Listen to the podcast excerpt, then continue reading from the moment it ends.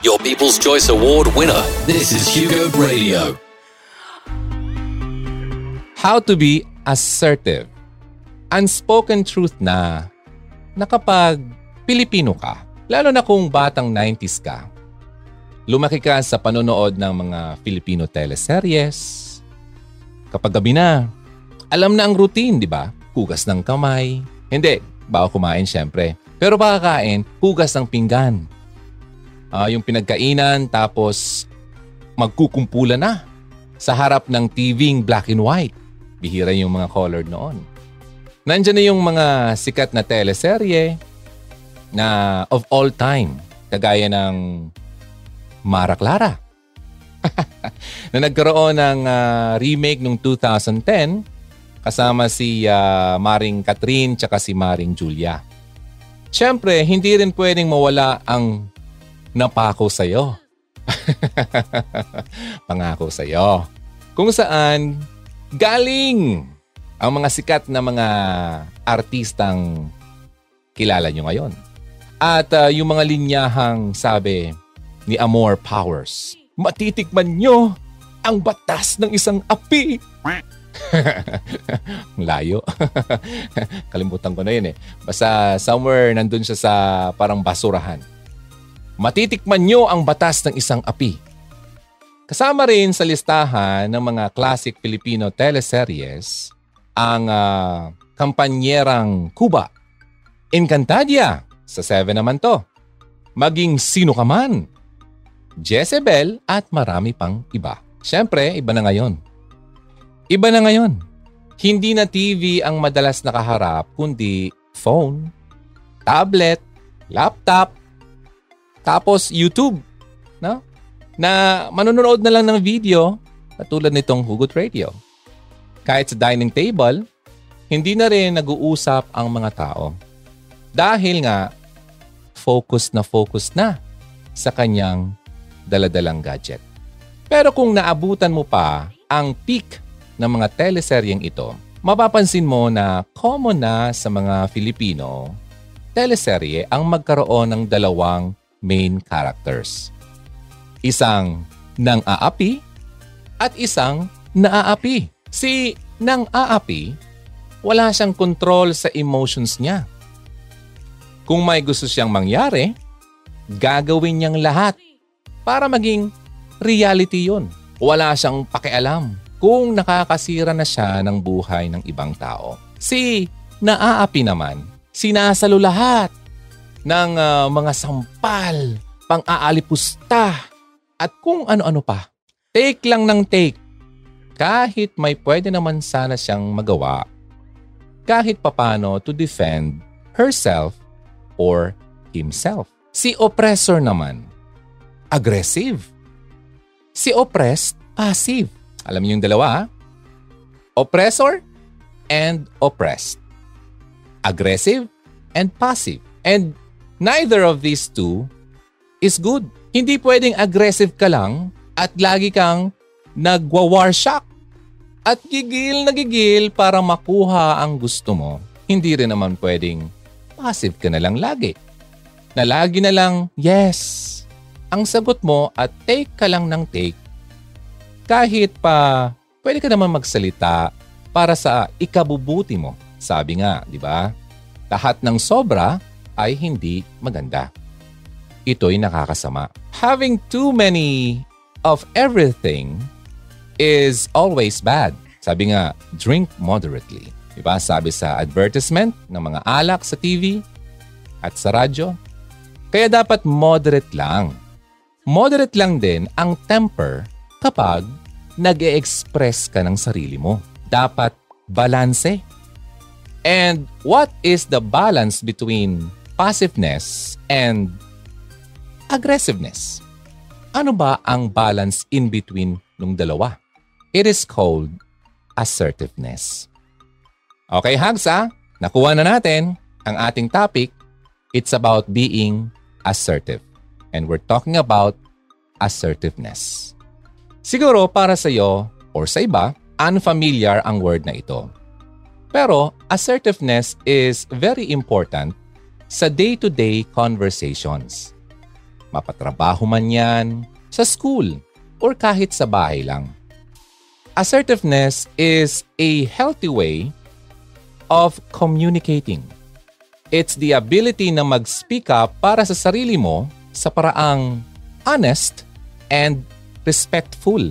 Naiiwasan ang tampuhan, pagkakagalitan, at kung ano pang negative energy dahil alam mo kung paano gumawa ng healthy conversations. Okay? Sa pagiging assertive, you would know how to defend yourself in a way na hindi rin naman nakakatapak ng ibang tao. Dapat marunong kang mag-express ng thoughts mo, emotions, and stance mo ng kalmado at hindi naninigaw o sumisigaw. That is assertiveness.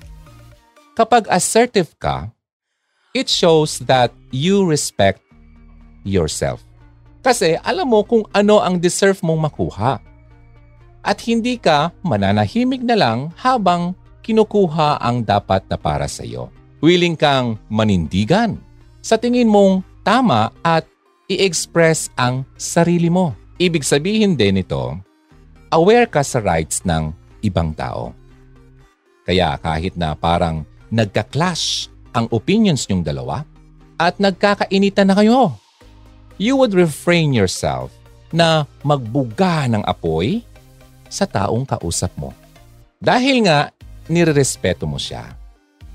This also means na ready kang ayusin kung ano man ang conflict niyong dalawa. Okay? Now, after ng mga pinag-usapan natin, sa tingin mo, alin ka sa tatlo? Are you passive, assertive, or aggressive? Hindi mo kailangan magpanggap ng assertive. Being assertive does not come naturally to everyone. Ang iba, aggressive makipag-communicate. Ang iba naman, passive masyado. An assertive style is the happy medium between these two, yung dalawa. For you to know where you are in the assertiveness scale, may ipapakilala akong sa iyong tatlong tao. Si Patricia, si Julie, at si Marcus. Okay? PJM. Umpisahan natin, umpisahan natin kay Patricia. Si Patricia, she has a style that's too passive. Kapag tatanungin mo siya kung anong movie ang gusto niyang panoorin, she's most likely to say, Hindi ko alam. Ikaw, ano bang gusto mo? In short, hinahayaan niyang ang iba na lang ang mag-decide. Pero, kinalaunan, magsisisi siya for not saying kung ano ba talaga ang gusto niya. Nababother naman siya na puro na lang mga kaibigan niya ang may ambag sa conversation. Pero kapag sinusubukan naman niyang pumasok, she speaks so softly that others talk over her. Mahina ang boses niya kaya naaapawan siya ng ibang maiingay. Nang hindi nila naman sinasadya. Kulang sa backbone kumbaga itong si Patricia. Next, pag-usapan natin si Jay, Julie. Julie has a style that's too aggressive. Kung si uh, Patricia hindi makapagsalita para sa sarili niya, nasobrahan naman itong si Julie. Julie has no trouble speaking her mind. Pero kapag nagsimula na siya, she comes across as loud and opinionated. May kilala kang ganyan. Very loud. Grabing opinion na daladala. Dinodominate niya yung conversation. Laging nang i-interrupt ng pagsasalita ng ibang tao. Naalala niyo yung topic natin last time, yung how to be a good or better listener? Ito yung taong interrupt ng interrupt sa pag-uusap. At bihira lang itong makinig. Kung nagdi-disagree siya sa iyo, hmm, sasabihan ka talaga niya. Yun na nga lang, pasarcastic or nanghihila siya pababa. Kilala si Julie na bossy at insensitive. Okay? Next. Last Pag-usapan natin si Marcus. Marcus has an assertive style of communicating.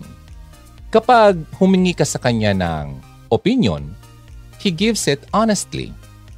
Walang halong filter. Kita mo yung pores. Kapag hindi naman siya agree sa'yo, sinasabi rin niya. Pero walang halong pang mamaliit.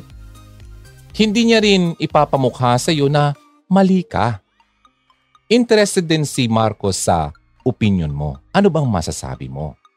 He listens to what you have to say. Kahit pa disagree siya sa iyo, sa opinion mo, mafe-feel mo pa rin sa paraan ng pakikipag-usap niya na inirespeto niya ang point of view mo. Ayan. So, napag-usapan natin yung tatlong klasing tao. Okay? Yung taong passive, yung taong aggressive, at yung taong assertive. Kapag assertive ka, nagagawa mong magsabi ng opinion or kung anong nararamdaman mo. Kapag assertive ka, nagagawa mong magsabi kung anong gusto mo o kaya kailangan mo. You can disagree respectfully. Nagvo-voice out or navo-voice out mo ang ideas at mga suggestions mo. You can say no nang hindi ka nagigilty. You can speak up for someone else. Aside sa mga advantages na ito, meron pang dahilan to communicate the assertive way. Oo, meron pa. Assertive communication enables you to do the things you want to do. Halimbawa lang ha, sa isang role play. Makakuha mo ang gusto mong karakter kung magpipresenta ka. Gusto ko ako yung kalaban ni Cardo. Eh. Pero kung forever ka na lang mahiyain at mahihiya, at laging bumabalik yung dila mo, ay wala talagang mangyayari. Pero hindi pa dyan nagtatapos ang advantage ng pagiging assertive. Being assertive also shows, kagaya nga ng na-mention natin kanina, na you respect yourself and other people. When you speak assertively, you send the message that you believe in yourself. Yung pinaniniwalaan mo nasasabi mo. Hindi ka naman walang hiya. Okay? Pero hindi ka rin naman pushy. Hindi ka mapilit. Alam mong nagmamatter ang feelings at ideas mo. Kaya you are confident. Lagi kang naka Rexona. Won't let you down. okay. Kaya kapag assertive ka, you tend to make friends more easily. You communicate in a way that respects other people's needs and at the same time, nabibigay mo rin sa sarili mo ang kailangan mo. Balanse. Kapag kasi passive or aggressive ka, laging may problema yan. You always be in between or you should always be in between. At uh, by in between, hindi passive-aggressive ha ang minimin ko dyan. Aside pala kasi sa pagiging passive, assertive at aggressive, meron ding passive-aggressive na sinasabi. In some situations, pwedeng iba ang sinasabi ng bibig mo sa nafe-feel mo. Okay? Hindi nagmamatch. Parang yung video natin, ha? nauuna yung boses sa mukha ko. so, hindi match yung sinasabi ng bibig mo sa nararamdaman mo you might find it difficult to open about feelings of anger, frustration, or disappointment. So here's an example. Nag-aaral kayo ng boyfriend or girlfriend mo in the same room. Masama ang loob mo sa kanya dahil sa maling nasabi niya kanina. Pero instead na kausapin mo siya at i-address ang issue, sinagad mo ng full volume ang music galing sa laptop mo para mahirapan siyang mag-concentrate. Mapaalin man sa tatlo ang uh, communication style mo, laging may problema kung hindi ka assertive. The problem of being too passive is you often end up feeling taken advantage of, di ba? Kahit na hindi naman pala. Kaya pwedeng ma-feel mo later on ang sakit, hurt, anger, nagalit ka na, or yung resentment. When you hold back what you think and feel, pinipigilan mo, hindi ka maintindihan or makikilala ng ibang ng ibang tao to the best that they could dahil nga hindi ka naman nagsasalita for yourself. Hindi rin nagbe-benefit ang grupo dahil nga wala ka namang ini-input na idea. Kaya nandyan din yung possibility na bababa ang confidence mo dahil pakiramdam mo parang hindi naman nag-account ang feelings mo at ang mga opinion mo. Nawawala rin sa iyo yung opportunity na makatanggap ng positive feedback dahil nga hindi ka naman nagsasuggest. This can even lead to depression. Ayan. So pinag-uusapan natin, may tatlong klaseng tao, passive, assertive, and aggressive. Now, ang problema naman ng masyadong pagiging agresibo, hirap kang magkaroon ng kaibigan. Dahil nga may tendency kang masyadong i-dominate ang conversation at i-push ang opinion mo sa ibang tao too forcefully. Masyado kang pushy ang feeling tuloy ng mga tao sa paligid mo ay nababaliwala sila or hindi mo sila nirerespeto. People with an aggressive style may get other people to do things their way. But many times, they end up being disliked or rejected. Nawawala rin ang respeto sa kanila, yung aggressive ng ibang tao. Yung mga ibang tao, hindi na siya nirespeto. Kapag naman passive-aggressive ka, ito yung sinasabi ko kanina na pang-apat, lagi kang ma-misunderstood. Kapag may problema ka at nagpaparamdam ka lang, pwedeng sabihin ka ng magulo, maarte, moody, at iba pa. Dahil nga nagko-contradict ang sinasabi mo sa pinapakita mo. Hindi nabibigyan ng solusyon itong problema. Yung kausap mo, hindi niya maintindihan kung anong ikakap ikinapuputok ng butsi mo. At ikaw naman, gusto mong maintindihan kanya without telling what the problem is. Hindi mo sinasabi, paano ko maintindihan? Feeling mo kaya na lang basahin yung isip mo. So, passive-aggressive ka. Hindi nagmamatch ang sinasabi sa nararamdaman. Pero bakit nga ba aggressive ang iba at passive naman ang iba? Part of it is just personality.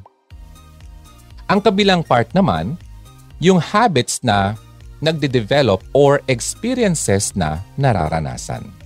Pero ang isa pang reason kung bakit natutunan nating maging passive, assertive, or aggressive is watching from how others people or other people act. Especially yung mga taong nagpalaki sa atin. Natitingala natin, nagagaya. So here are some things that can influence people to act too passively. Number one, a lack of confidence in themselves or the value of their opinions. Tingin nila parang wala naman. Walang halaga naman tong sasabihin ko. Diba? Kaya yung confidence niya, mababa. Next, worrying too much about pleasing others or being liked. People pleaser ka ba? Gusto mo lahat ng tao ay magustuhan ka? Then you are passive. Next, worrying whether others will disagree with you or reject their ideas o yung mga opinions mo. Kaya hindi ka na nagsasalita. Kasi baka ma-reject ka lang naman or mag-disagree sila sa'yo. Next, feeling sensitive to criticism or hurt dahil na-experience na nilang ma-ignore at ma-reject. Masyado ka nang sensitive sa mga kritisismo. Kasi lagi kang nare-reject. Then, not developing the skills of being assertive.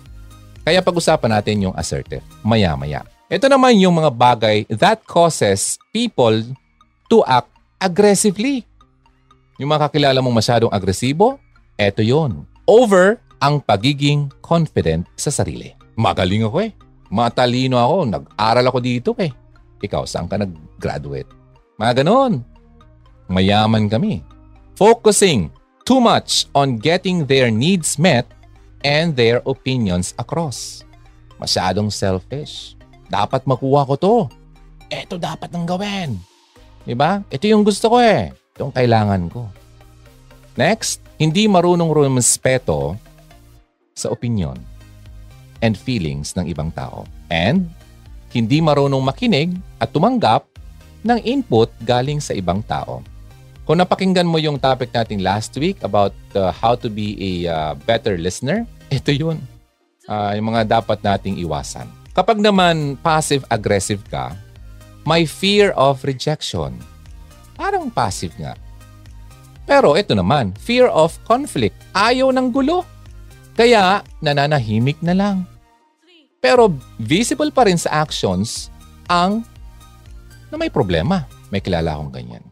Ayaw mag-engage. Uh, Pero kita mo naman na hindi naman siya gusto o hindi naman niya gusto yung nangyayari. Then, kapag passive-aggressive ka, difficulty of expressing emotions. Nahihirapan. Magpakita ng kanyang nararamdaman. Kung merong causes ang pagiging passive, aggressive at passive-aggressive, meron din namang mga bagay that could lead you to being assertive. Yung topic natin ngayon. Katulad ng self-confidence. Next, believing your opinions count. Your ideas and feelings matter. And you have the right to express yourself. Naniniwala ka na ang opinion mo ay may halaga yung ideas mo at yung nararamdaman mo ay nagmamatter. At may karapatan kang mag-express ng iyong sarili. Yan ang nagkakos kung bakit ang isang tao nagiging assertive. Next, being resilient. Yung kaya mong mag-deal with rejection, criticism, failure, at kung ano pa. Resilient. Parang Pilipino lang. Binagyo na ng ilang ulit, eh uh, kayang-kaya pa. Nakangiti pa yan at nag-post pa sa social media. Next, pagkakaroon ng respeto sa preferences at needs ng iba. Yung keyword doon, respeto. Next, may role model kaya assertive siya. And next, yung pagiging assertive mo naman, pagbibigay ng opinions is nagkakaroon ng magandang benefit sa iyo in the past. Okay? So, yun ang mga causes. Although, for some people, ang pagiging assertive ay natural na lang talaga sa kanila. May hope pa rin naman for you, mga passive and aggressive dyan. Ang assertive communication naman kasi ay isang skill na napag-aaralan. Okay? Natututunan yan in time. Kailangan mo lang na i-practice ng i-practice. Ang skill kasi ay natututunan. Okay? So, pupunta na tayo sa pinakamahalagang masagot ngayong araw. How can you be assertive? Paano nga ba?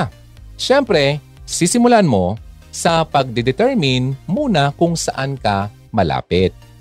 Sa passiveness ka ba? Assertiveness or passive-aggressive or aggressive?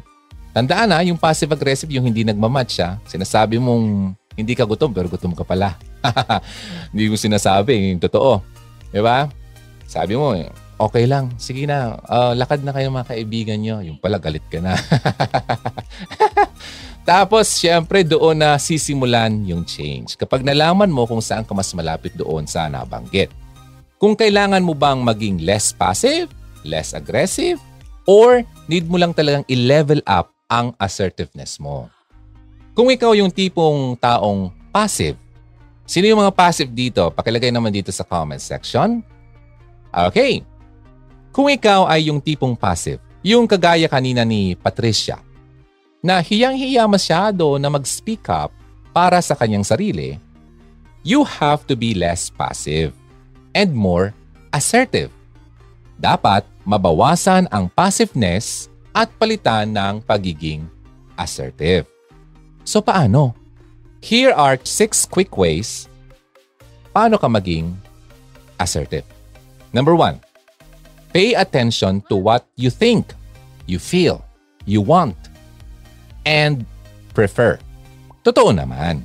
Siyempre, bago mo ma-communicate sa iba ang iniisip at nararamdaman mo, dapat aware ka muna sa mga bagay na ito. Kapag tinanong ka kung anong pelikula ang gusto mo, isipin mo ano ba ang type ko? Romance, comedy, horror, action? Hmm. So yun, you should be fully aware of yourself first. Okay? Una yon. Next, pansinin mo kapag nagsasabi ka ng I don't know. I don't care. Eh, eh, eh, eh, eh. Di ba? I don't care. Or it doesn't matter. When someone asks what you want, stop ka muna. Stop yourself. Make it a practice na sabihin kung anong prefer mo, especially sa mga maliliit na mga bagay. For example, kapag may nagtanong, alin ang mas okay? Green o red? You can say, mas prefer ko yung green. Thanks. Although ma- maliit na bagay yon, napapractice pa rin ang pag-express mo ng opinion. Di ba? So, start now. Magtaga, sabi nga sa Bicol, magpurbar. You try. Okay? Huwag mong masyadong uh, inaano yung sarili mo. Pinipigilan. Eh, meron ka namang gusto sabihin mo. Okay? Next, give your opinion. Say whether you like a movie you saw and why. Bakit mo gusto yung movie? Hmm. You practice using I statements such as I'd like to, I prefer to, I feel, mga I, I. Diba? Yung ano ba ang nasa loob mo. Next, find a role model who's good at being assertive. Hindi masyadong passive at hindi rin masyadong aggressive maghanap ka ng katulad na taong yan at i- i-model mo ang sarili mo sa kanya. Then, remind yourself that your ideas and your opinions are as important as everyone else's. Importante din yung masasabi mo. Okay? Knowing this helps you be assertive. Nagsisimula ang assertiveness sa pag-value ng sarili mo as much as you value other people. Okay? Now, kung ikaw yung tipong taong aggressive, yung kagaya kanina ni Julie na masyadong dominant uh, sa ibang tao to the point that they feel unrespected yung mga taong kausap niya, you must be less aggressive and more assertive. Dapat mabawasan ang aggressiveness mo at palitan ng pagiging assertive. Ito naman ang mga pwede mong gawin. Na, number one, ha? kung aggressive ka, try letting others speak first. Learn to listen. Papagsalitain mo muna yung kausap mo. Kasi ikaw kasi yung naunang nanganga di ba? Yung bibig mo hindi mo pigilan. Para kang rapper. Pansinin mo kapag papunta ka naman sa mga pag-interrupt ng ibang tao. Ha? Catch yourself. Di ba? Pigilan mo and say, oh, oops, sorry. Sige, go ahead. And let the other person finish. Sige, ka na muna. Next, kapag nagde-decide sa isang bagay, hingiin mo rin ang opinion ng iba and intently listen. Listen. Diba? intently, ah, with intention. Hindi yung nakikinig daw ang layo naman ng iniisip. Di ba? So yun ha. Next, kapag naman disagree ka sa sinasabi ng kausap mo, try to say so without putting down the person or the other person's point of view.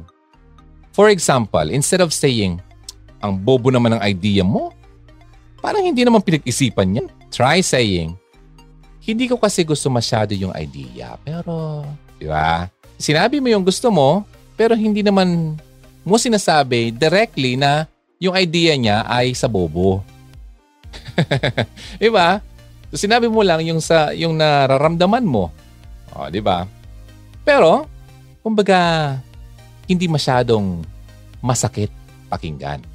Next. Find a role model din, katulad kanina, who's good at being assertive.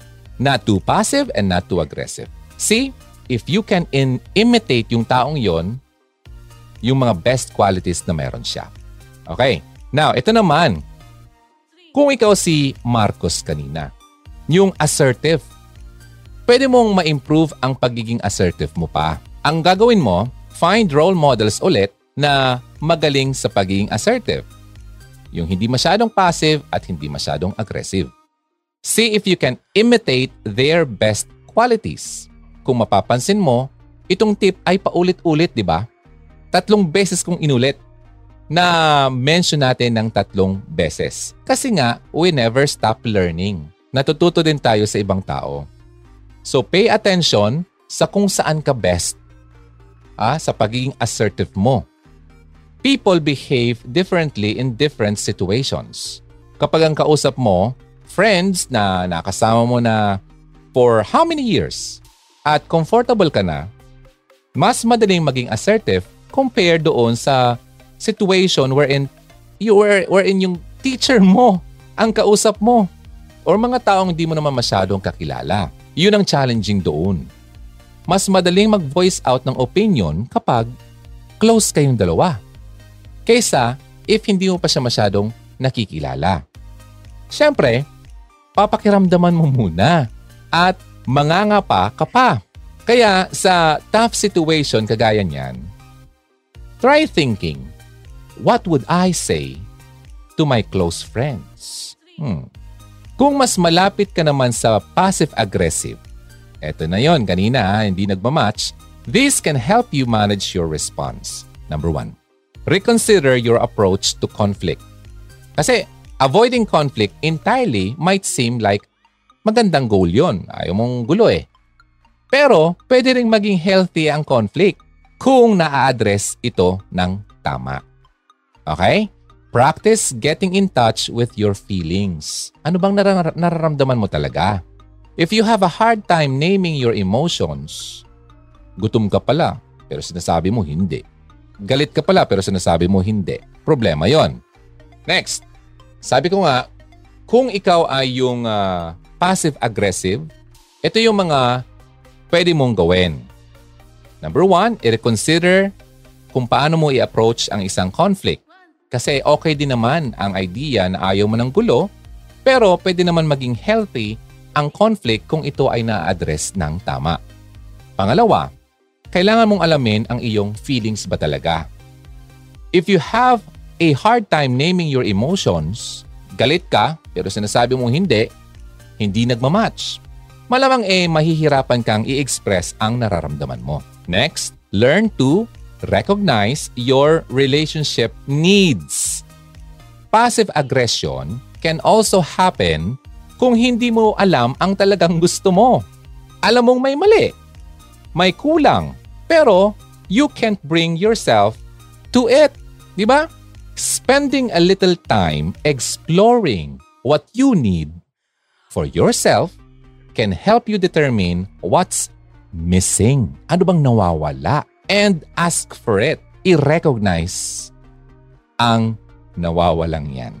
And lastly, communicate your boundaries. Clearly and early, wag na masyadong patagalin. Makakatulong yan para hindi na magkaroon ng unneeded tension sa course ng relationship ninyong dalawa. Kahit hindi sa romantic relationship ito, importante ang boundaries. It's your way also of respecting yourself boundary. So, when you speak assertively daw, ipinapakita niyan ang paniniwala and confidence mo sa sarili mo. Confident ka. Sa left and right, nagrexona ka. Confident eh. I can feel it. Yeah. Okay. Next.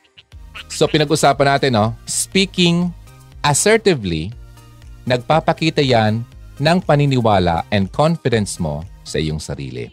Building assertiveness is one step to becoming your best self.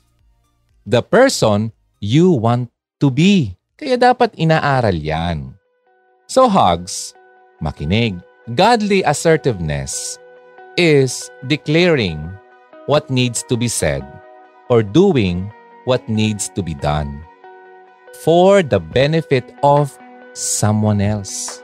Hindi ito simpleng paglabas ng hinanakit or pag-complain sa ibang tao. Hindi rin ito yung pag-demand ng rights mo, yung mga karapatan mo. Or angrily telling someone off. Lumayas ka sa harapan ko. you know what? It is motivated by yung sinasabi nating agape. Agape love. Ano ba ito? Not by selfishness. Ulitin ko ah. Not by selfishness or a wish na i-dominate yung ibang tao. Nung nananalangin si Paul for assertiveness, it was for the purpose of spreading the gospel, not telling off the guards or yelling his or at his opponents. Ito ay para sa layunin ng pagpapalaganap ng ibanghelyo at hindi sa pagsigaw ng kanyang ano, yung kanyang gusto at sa kanyang mga kalaban. He did not pray, hindi siya nagpray for assertiveness to demand his rights or yung kanyang freedom. Hindi siya nanalangin para panindigan upang hingiin ang kanyang karapatan. Uso yan ngayon. Itong karapatan namin. O yung kanyang kalayaan. Palayain niyo kami. Itong gusto namin. Ganito kami pinanganak. Sounds familiar? He was preoccupied with the interests of Christ. Itong si Paul, siya ay abala sa mga kapakanan ni Kristo, hindi ng kapakanan ng kanyang sarili. Nakikita niyo doon yung lesson? It was God's message he longed to assert, not his own message. Kita niyo yung difference? Ano ba yung pinupush niya? Yung sarili niya ba niya o yung mensahe ni Christ? Ang message ng Diyos ang nais niyang igiit sa mga nakikinig. Hindi ang kanyang sarili. Okay? So when that is our objective bilang tao, assertiveness is definitely a gift from God. So, kailangan nating maging assertive. So ito ang pinag-usapan natin, how to be assertive.